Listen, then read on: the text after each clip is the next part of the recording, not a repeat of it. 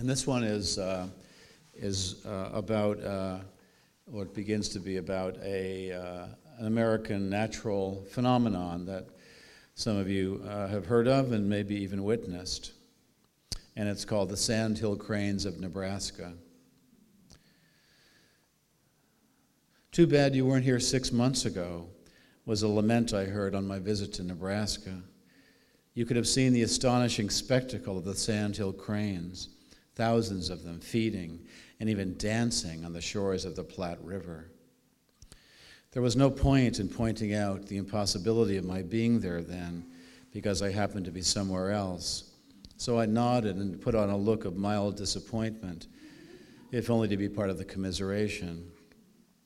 It was the same look I remember wearing about six months ago in Georgia when I was told that I had just missed the spectacular annual outburst of azaleas brilliant against the green backdrop of spring.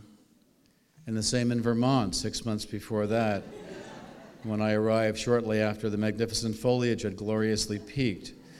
Mother Nature, as she is called, having touched the hills with her many colored brush. A phenomenon that occurs, like the others, around the same time every year when I am apparently off in another state,